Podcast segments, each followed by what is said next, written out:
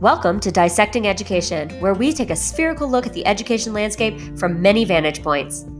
I'm your host, Dr. Melanie Hicks. Glad you're here with us today. Let's get started.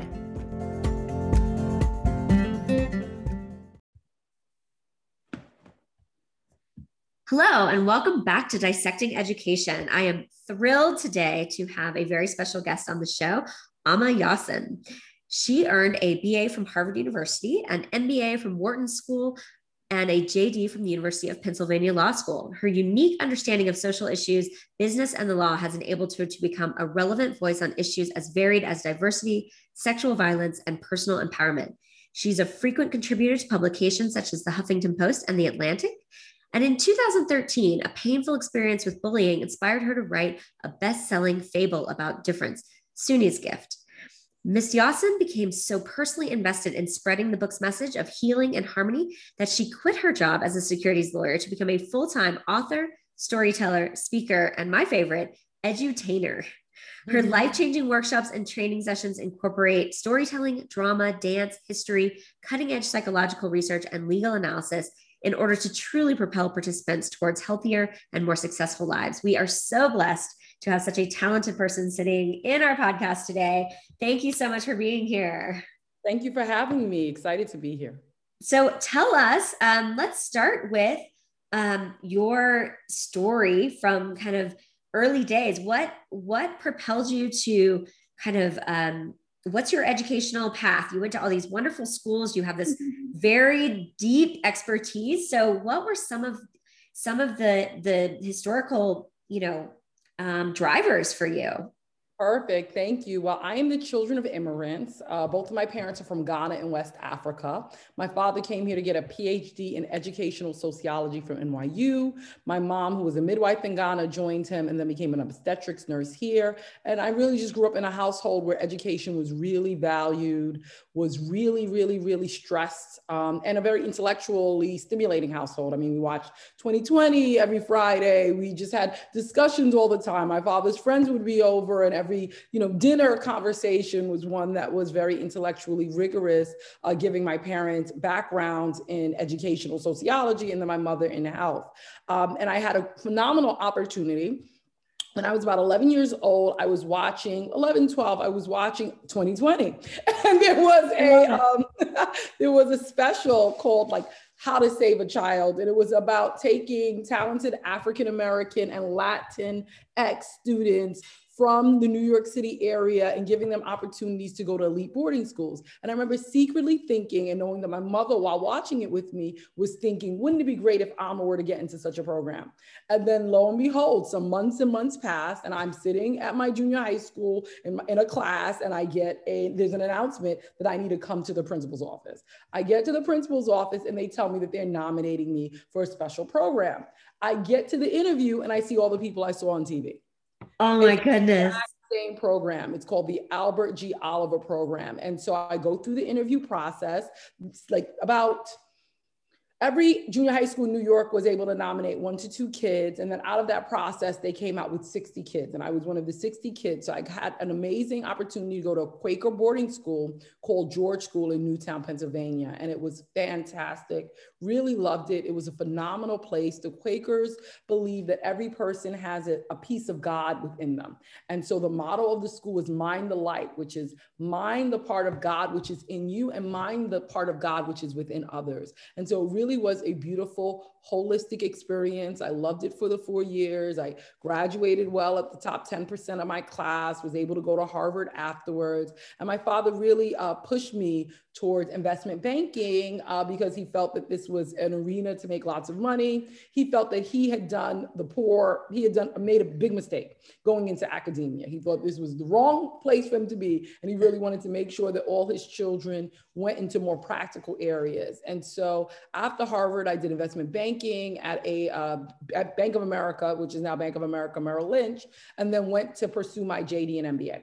So nothing in this story says edu- edutainer. Nothing in it says educator. Nothing in it says children's writer. None of it says diversity trainer. Like all of the things that I call myself now were not in this experience. I mean, I was really following a very traditional path that was driven by my father's desire for me to really become a part of this sort of like elite financier class, which he thought was that was going to be making it for immigrants. Um, and I, I did. I dutifully was was a financier. I did investment banking after law school and business school. I worked at Cleary Gottlieb writing the disclosure for financial instruments. But then I changed. Like, you know, if, if anyone were to know me, I don't need to be sitting in anyone's bank for 12 hours a day. I can tell that in five minutes of knowing you. like I need to meet people. I need to be out. I need to to really sort of uh, just be more dynamic. And but the thing is, you know, for many of us, and I'm sure a lot of listeners can relate to this, we kind of go through life on that path of what other people believe is success, right? Yes. Our parents, society, they say this is what's successful. Like I remember, you know, I'm in a high rise, I'm in my office, I'm looking over the city. Like my my last office at Citigroup was in Long Island City. I could see Manhattan. For many people, that is making it, right? You're a corporate lawyer, you're vice president at a major bank, vice president, senior counsel. This is it. Stay your butt there and make your money and move on with your life. But, uh, you know, sometimes God is calling for us to do other things. And that's what happened to me. So I have two kids. And when my, I have a, a, a child who's 11, a boy who's 11, a boy who's eight. And when the 11 year old was three, I took him to a barber shop. I told the barber, don't shave off all his hair. I want him to have a little style. The barber then proceeded to start shaving his hair from the middle. When I said, hey, hey, hey, what are you doing? He said, you have a real N-I-G-G-A right here. And it's like, why, why is this, you know, this is not pretty here. Cutting it off is the best cut for him. And at that same barbershop, there was a woman in the back who was very bleached. So this is a podcast. So you can't see me, but I am a dark skinned black woman. Think of Lupita Nyong'o. Think of, I mean, I'm trying to think of other dark skinned black women. Kelly Rowland. Think of someone with deep brown skin.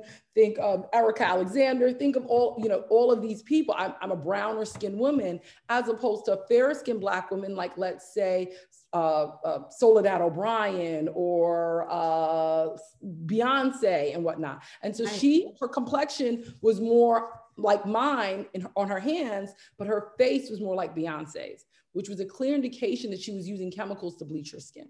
Right. And so I'm there having this like experience of recognizing the uh, self hatred that is often in the African American community and many communities of color. And I was just really deeply saddened by the experience and felt like I needed to do something about it. And at the time, I was reading a book that said the best, the best way to teach a lesson is through a story. And at the time, I didn't conceive of myself as a storyteller because I'd never written before. Sure. I, I mean, and I was, and my educational background was all in law and business and social analysis. Like I didn't think I could be creative. But mm. the thing that liberated me that I'd love to share with everyone is that Marianne Williamson said on Oprah's podcast or Oprah's show, Super Soul Sunday, art is no different from prayer. So any person who can pray can create art. And that really liberated me. So I started praying on a story. Seriously, right? Isn't it just yeah. anyone who can pray can create art? Yes. And basically, what she was saying is that we're not the vehicle for art the art is really comes from source comes from a divine power comes from god.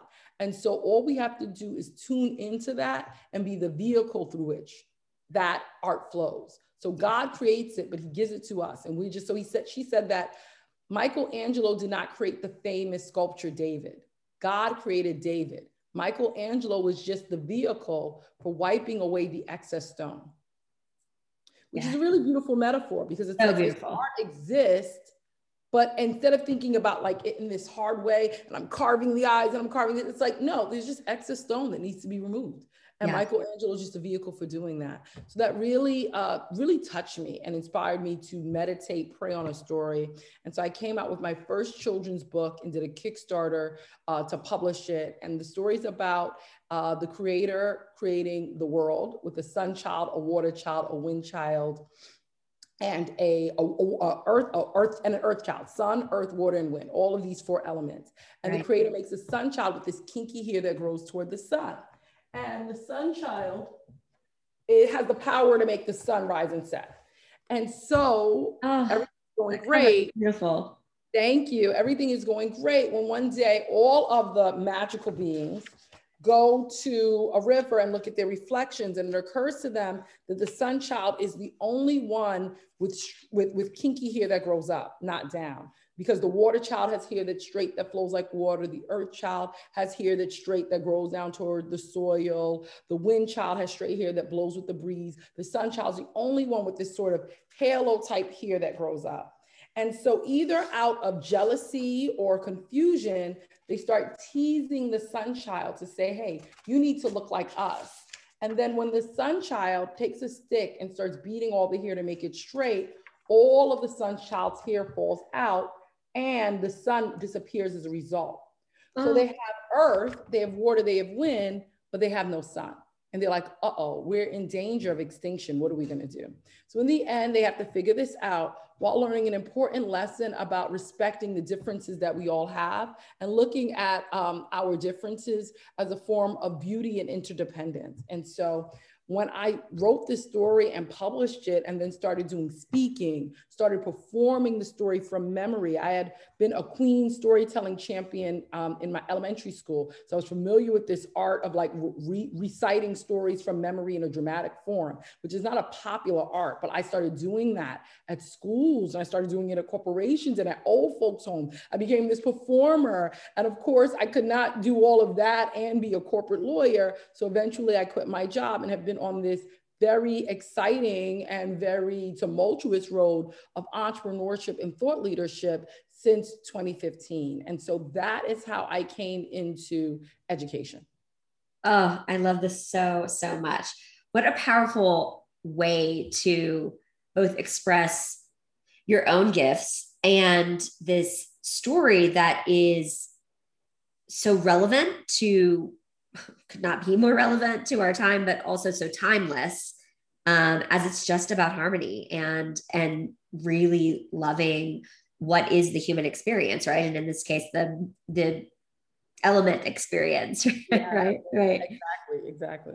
Oh, I love that so much. So tell us a little bit about the entrepreneur part of your journey. Um, how has that you know what are some of your your ups and downs with that and what where do you um you know i talk to i work a lot with entrepreneurs and i i always try to get them to to be vulnerable about some of the the fear factor that happens when you leave something that you know already that you're good at for something that in your heart you know you're good at but no it hasn't been proven yet right? Absolutely absolutely. So it has been quite a road. I mean i think i was really praying that the book would take off. I'd sell a million copies and i could relaxed. That has not happened as of yet. It's in the pipeline but it has not happened as of yet.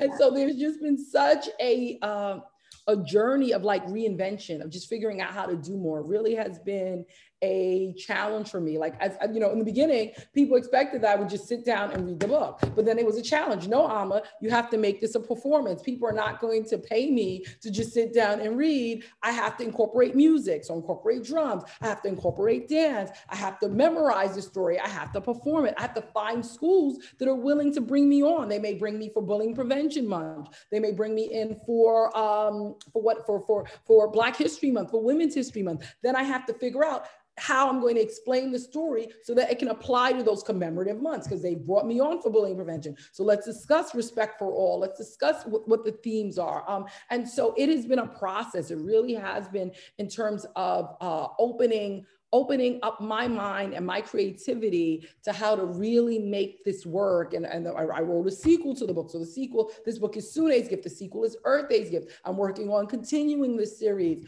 Um, and so it's been a process of really pushing myself in terms of my creativity, but then also being a force for others because soon I realized that my company is a vendor to the New York City Department of Education. I realized, hey, I'm only one person. If I want to be expansive, both in terms of getting the word out about these concepts and these themes. And if I also want to be expansive about um, my income, I'm going to have to develop more. And I'm only one person. So I started teaming with other artists. So, for example, uh, I have artists that are doing residencies in songwriting, in music, in art, etc., all for, for New York City public school kids. And so I realized, hey, I'm, I'm a talented person, but there are other talented people. So that was another evolution, going from just being a one woman or two person show, because I bring in musicians, to saying, how do we increase the pie? And how do i bring bring opportunities to other artists while making a semi-passive? It's not passive. I'm still hustling and calling the schools up and i'm organizing it but i'm not physically doing it myself. So while creating passive income for myself. And so and then covid hit.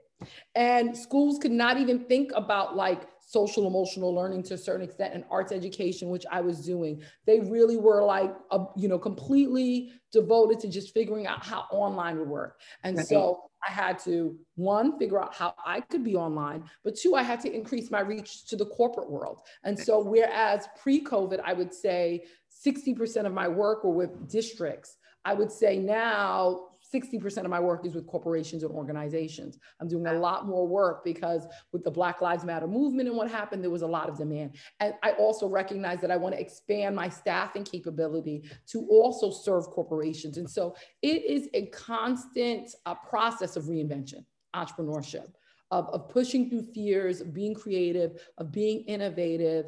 Uh, it's, you know, especially as a self-supporting entrepreneur. I'm not someone who has a day job and then like, no, like right. if I'm going to make any money, it's all the money, 100% of the money I make is from actually entrepreneurship and actually doing my work. And so it's a beautiful journey. I wouldn't say it's an easy journey, but it never is. No.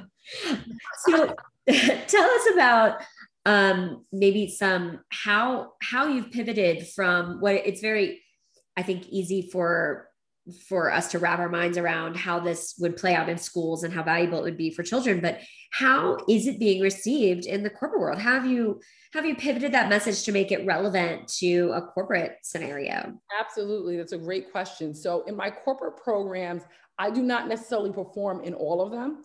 I, you know, I, I, work with them, and in some of them, I am performing this book for corporate leaders, and it's very interesting. The students are very are mo- most often more adept at analyzing it because I think maybe they're in school, so they're kind of used to it. Sometimes I perform it for adults, and it's like they're racking their brain to figure out like the answers to some of the the, the comprehension questions in terms of what the moral of the story is, what is the environmental theme. They're like, oh, this is hard. They're like, well, the kids the kids are like they, they like they, they, they know it offhand. But I've, I've, I've been able to covet by again bringing in all of the other skills. You know i was an attorney. I am a social scientist by undergraduate training. And so i, I discuss you know deeper issues of well i wouldn't say deeper. I would i discuss the basically the the research behind the work so what Sunne experienced could be considered a microaggression, but yeah. I'm bringing in the, the, the idea of what a microaggression is, right? What are these, these daily slights that people are engaging in because of certain forms of bias that are very often implicit? What are the thoughts that we have surrounding the way people look based on their skin tones? I'm bringing in research about, uh, you know, studies about uh, recruiting and, and, and, and, and law enforcement, studies which are saying, hey, when you tell a police officer and you give them a simulation that says, if the person has a gun, shoot. If the person does not have a gun, don't shoot. What are the mistakes that they often make? Unsurprisingly, when a Black person does not have a gun, they somehow see a gun and shoot. And when a white person has a gun, they often don't see it and don't shoot, right? So, so basically, in pivoting towards the corporate world, I'm bringing in more of the analysis. So for children, very often we're kind of just staying in the story.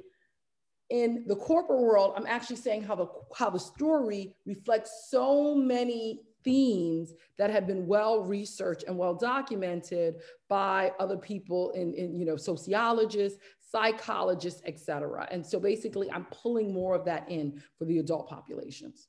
Oh i love that. I love that so much. And it also it speaks such um, great illustration on how simple yet complex but like at the foundational level how simple some of these things are that we still need to be learning them relearning them re-analyzing them as adults we can't just you know, brush off that, you know, oh, you know, when I was in school, I had bullying or my, you know, my kids have a bullying class or I took a parent class on bullying. No, we need to be re examining them and how they play out in different scenarios, how they play out in the workplace versus, um, you know, like social settings um, and, and how they play out with our, our inner uh, mingling with just other people in society.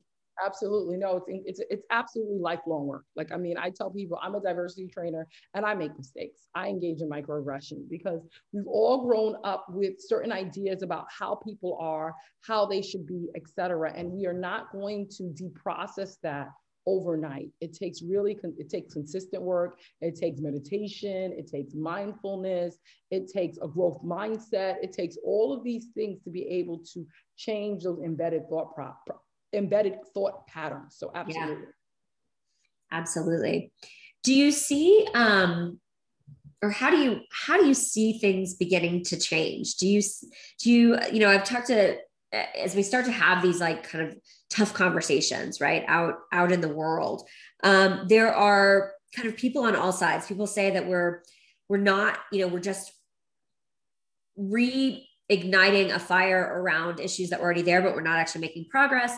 See some people saying by reigniting that these hard conversations we're making some progress. Some people think we're making more progress than others. Where do you fall in kind of the spectrum of of where we are in this conversation i think we continue to need all hands on deck so very often unfortunately I would, I would never be someone to say that progress has not been made. Like when I think about what people went through pre Brown versus Board of Education in 1954, pre uh, desegregation, the idea that people had to go through, people of, of, of, of non white ancestry had to figure out what hotels they could do, go to, where they could go, what navigate which neighborhoods. I mean, I can't imagine that level of thinking in my daily life anymore.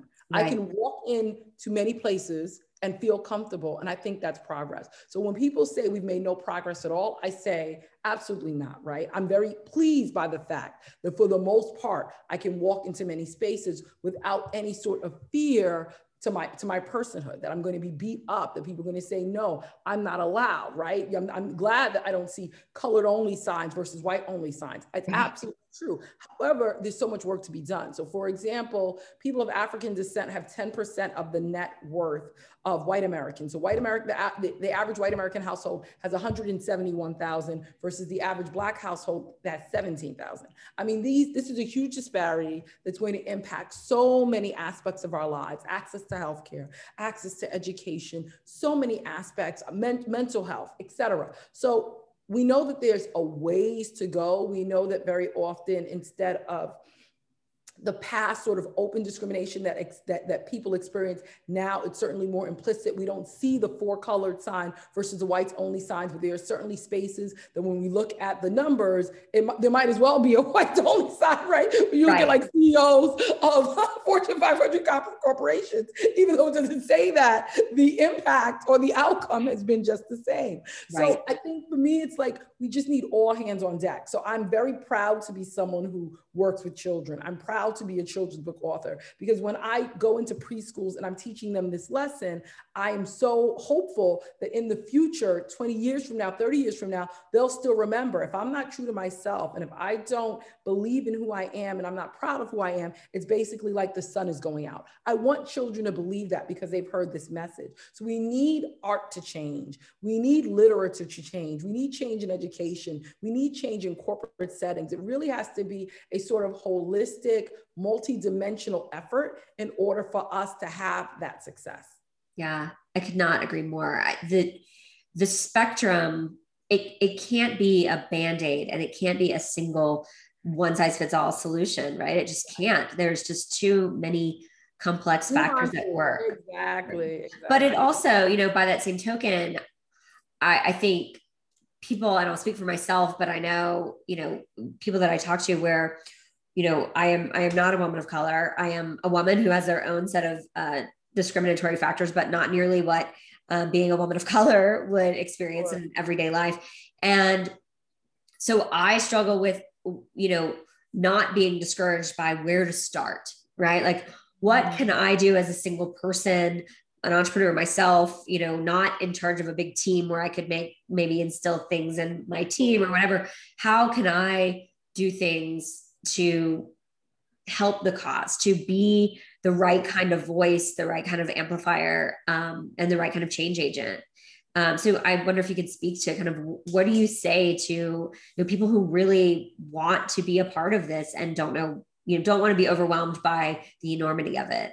Sure. No, that's a phenomenal question. I mean, what one one of my favorite quotes is the most um, insidious way in which the people are oppressed uh, or the way that their power is taken away is by them not believing they have any power to begin with.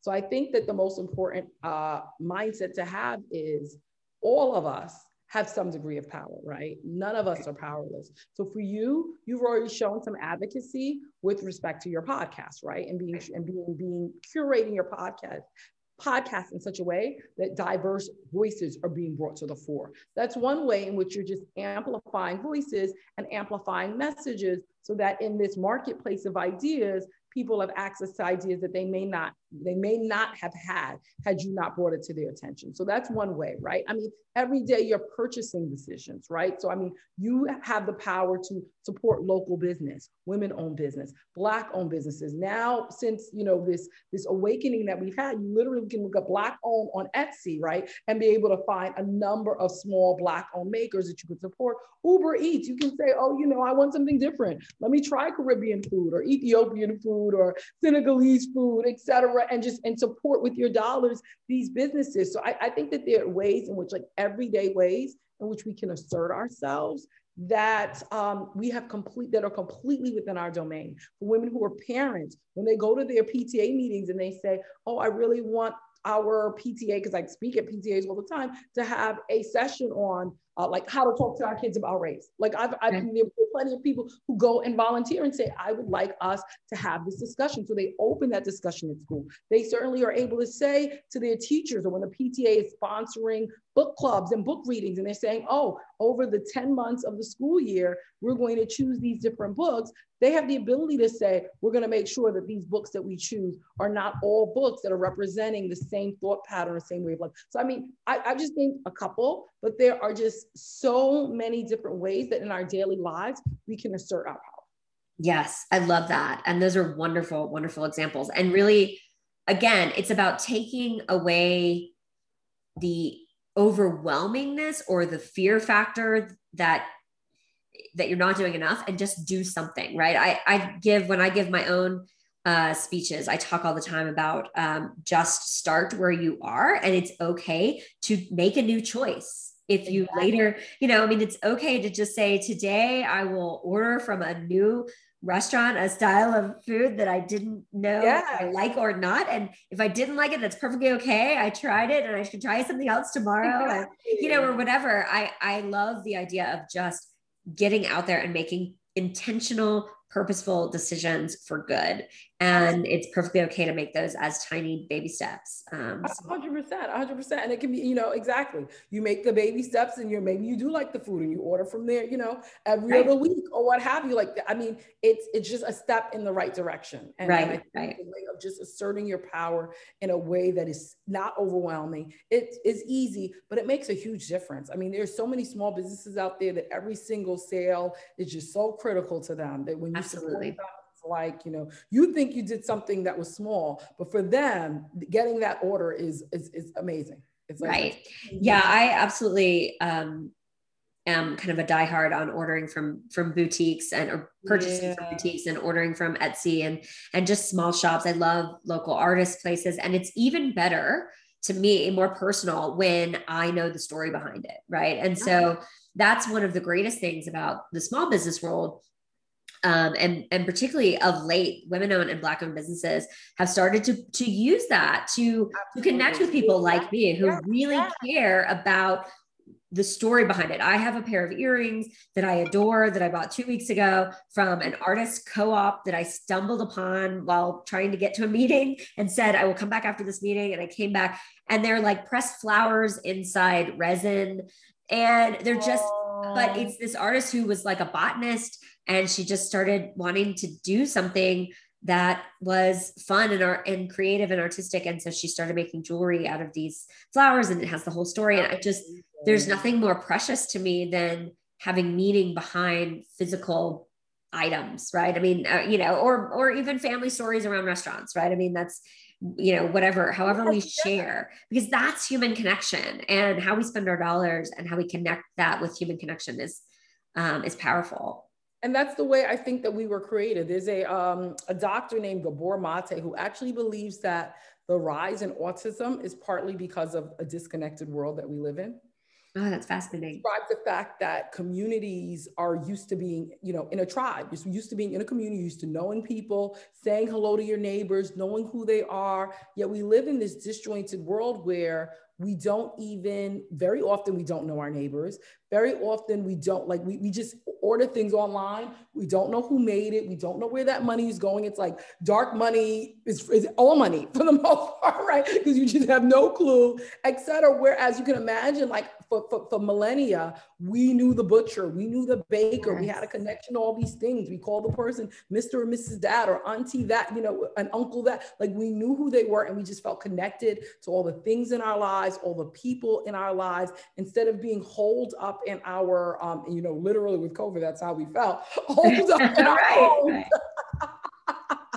just ordering and things are just coming in mysteriously and we don't know where, really where it comes from. Um, and, and, that has to be the differentiator for small businesses. It really can't. Like sometimes I sell my books and I give them my card and I say, this is my actual phone number. Like if you have a question about the story and your kids want to know, they can call me on the phone. They can call me on the phone and they can ask, like, how many, like, kids are shot floored because they literally never experienced that in their entire lives. That they had a school and they actually felt like they knew the author and could have a conversation about it. Like those things are priceless. It all, you know, besides it making us just feel good and feel more connected, it also kind of demystifies the world for us, especially yeah children because it's like, oh, they thought something was so like out of reach. But then when they know a human being who's actually a part of it and who has done it, it doesn't feel so out of reach. Right. Well, and it's a way, it's a way for them to, for people to, uh, you know, make, bring the world small again, make the world small again. Yes, exactly. It does make the world small again. Um, it's it's absolutely beautiful, um, and that's what and we need more of it. Yeah. So, what's next for you? I know you talked a little bit you, you as we were earlier talking about how you're expanding both your uh, kind of the story itself and more business, but but tell us a little bit more about uh, what you're what's your what's your big goals? What's your big audacious goals for for your yeah, business?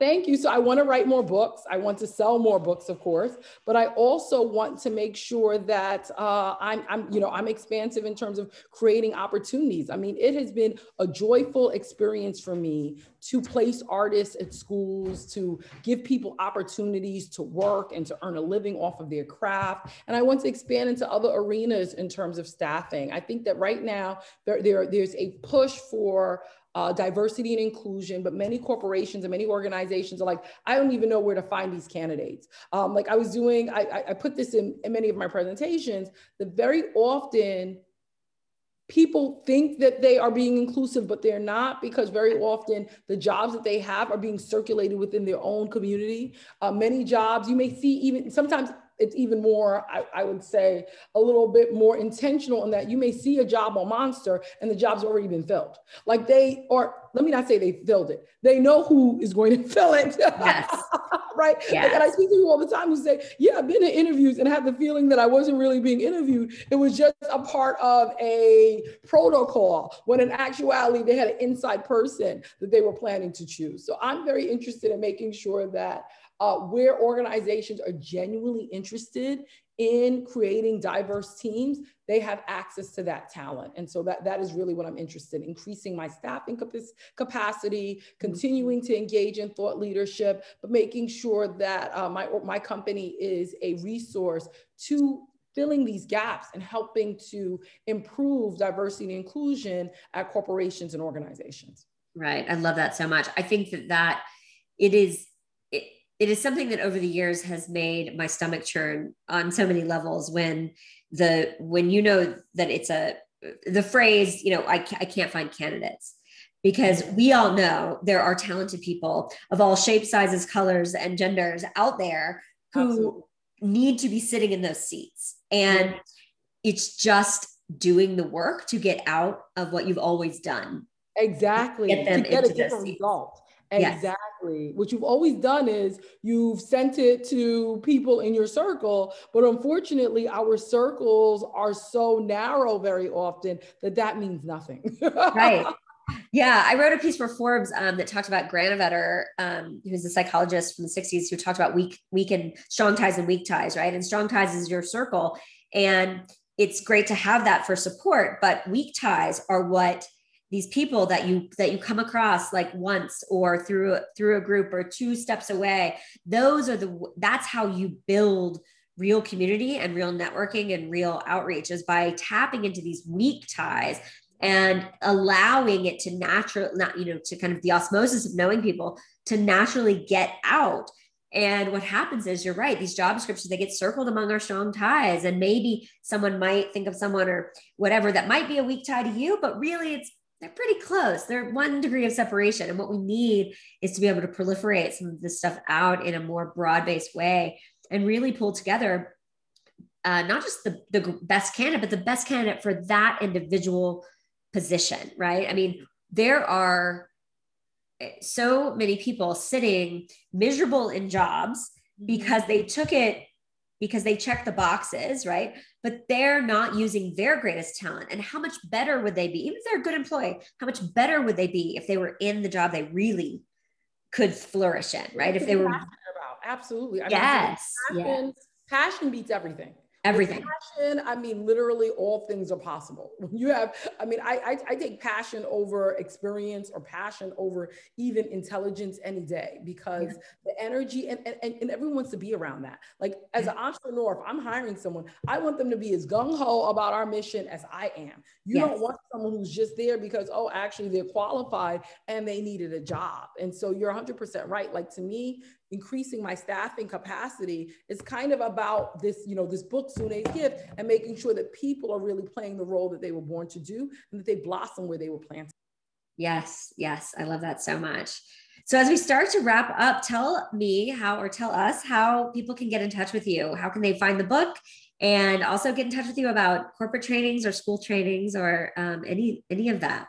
Wonderful, wonderful, wonderful. So happy to hear that. So yeah, so in terms of my books, all of them are available Amazon, Walmart.com, Barnes and Nobles. You can just look up my name. My first name is Ama, A-M-A, and you can use the last part of my hyphenated name for convenience, Yawson, Y A W S O N. If you look that into Amazon, Walmart, many of my books that come up, Sunne's Gift is the book that I described to you. Love that book. The, the, the sequel, Earthe's Gift, is about really overcoming uh, procrastination in order to achieve your gift. So the whole series is about the fact that we have all of these different, I would say, challenges with respect to being the highest manifestation of ourselves. One challenge may be bullying and lack of self esteem and low self image. Another challenge can be that we're just not putting in the work because you have a gift, but you have to put in the work. And very often we get distracted, right? So check out both those books, Sunne, S U N N E apostrophe S, Sunne's Gift and Earthe's Gift, E A R T H E apostrophe S, Earthe's Gift.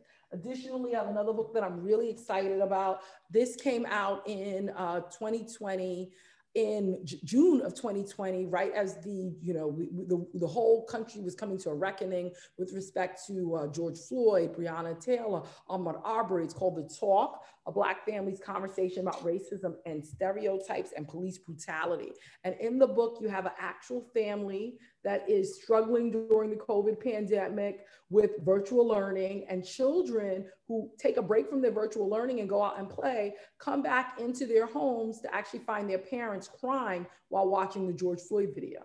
And the parents take that opportunity to have a really candid conversation with their children about what's going on. And so I really would hope people would check that out as well. Uh, so those are my books. In terms of getting in contact with me, I'm a public person. You can call me. My number is 347 886 2026. 347 886 2026. My email address is ama, A-M-A, at my company's name, which is Miles Tales, M I L E S T A L E S dot com. AMA, A-M-A at M-I-L-E-S-T-A-L-E-S dot com. I look forward to connecting with you and, and, and doing the work and making sure that we have a place where everyone's gifts are being fully utilized. Oh, thank you so much. That was so wonderful. And all of those contacts and links to her book will be in the show notes. So check out the show notes um, if you didn't have a pen while you're listening to this. So um, thank you again for being here with me. Uh, we are so blessed to hear your story and to just share these these really important, critical conversations. Um, so thank, thank you. Melanie, it's been great.